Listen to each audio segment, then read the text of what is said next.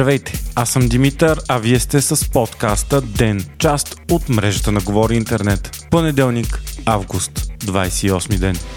През уикенда в Румъния имаше трагедия след като избухна бензиностанция, а огромният взрив уби двама души и рани 56 души. Някои от пациентите с изгаряне са настанени в болница в България заради малкия капацитет на съседката ни да лекува подобни наранявания. Общо 43 от ранените са пожарникари и полицаи, които са се опитали да овладеят огнената стихия. Инцидентът е станал при все още не съвсем изяснени обстоятелства, докато работници са преливали газ от една цистерна в друга празна. Под цистерните е избухнал пламък, които работниците не успели да спрат. Бензиностанцията се намира в село Креведия, съвсем близо до Букурещ. Оказа се, че тя е работила незаконно, след като властите са отнели разрешителните и още през 2020 година. Бензиностанцията е била собственост и на син на кмет от град Каракал, който е част от управляващата партия. Румънският премьер Марчел Чолоко пък нареди незабавна проверка и контрол на всички бензиностанции в цялата страна, които ще бъдат затварени веднага, ако не отговарят на изискванията за безопасност.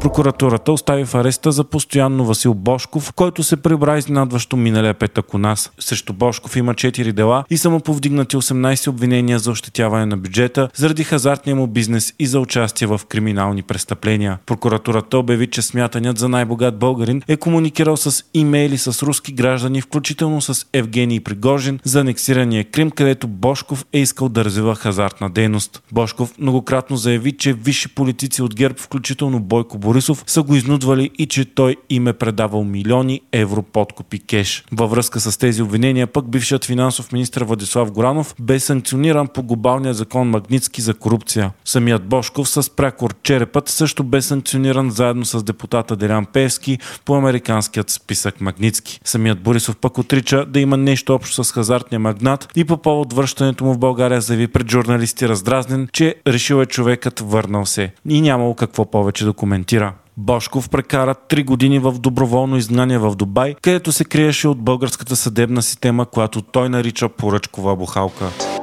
Нова словесна война между най-влиятелните управляващи мъже в момента в България. През уикенда Бойко Борисов изрази силно недоволство срещу управляващия си партньор. Продължаваме промяната. Той каза, че от партията поголовно сменят кадри без да ги обсъждат с ГЕРБ. Борисов намекна, че може да се отегли от сглобката, както той нарича управленското партньорство между ГЕРБ и ППДБ в момента. Партиите отричат да са в коалиция, но заедно с ДПС вземат решения за ключови постове в институции и министерства и приемат закони. Борисов критикува изрично продължаваме промяната, а не демократична България, заради увеличената нелегална иммиграция и заради покачването на цените на горивата. Според него също не се е работило по строителство и ремонт на пътища. По-късно Кирил Петков от ПП отговори, че това било атака срещу правителството и ако Борисов искал да говори с него, да го прави директно, а не през медиите. Според Петков, причината за атаката са антикорупционните закони, реформата в съдебната власт и в службите за сигурност. Кирил Петков критикува и работата на главния прокурор Борислав Сарафов, който в момента видимо замита под килима отново разследванията, свързани с Бойко Борисов, като Барселона Гейт и снимките на спящия бивш премьер с пачки в нощното му шкафче. Междувременно президентът Румен Радев отново критикува правителството, като каза, че в него няма логика и то заприличва на политическа гротеска. Миналата седмица Радев отказа да подпише указа за уволнение на главния секретар на МВР.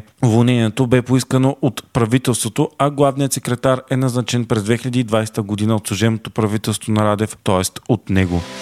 Изтекли документи показват, че е имало тайна договорка между България, Русия и Саудитска Арабия за строежа на Турски поток. Документите идват от ракната поща на руския политик Александър Бабаков и са публикувани като част от разследване на антикорупционния фонд. Напомняме, че газопровода Турски поток бе построен по време на кабинета на Бойко Борисов, който даде 3 милиарда лева държавно финансиране, което заради войната в Украина едва ли някога ще се изплати на страната ни. Според разследването е особено скандално, че български български политици и държавни фирми са участвали в забранени от закона схеми, като например наемането на кандидат за изпълнител като подизпълнител на част от проекта. Така става ясно, че на практика всички подизпълнители на обществените поръчки, свързани с потока за милиарди, са били предварително договорени.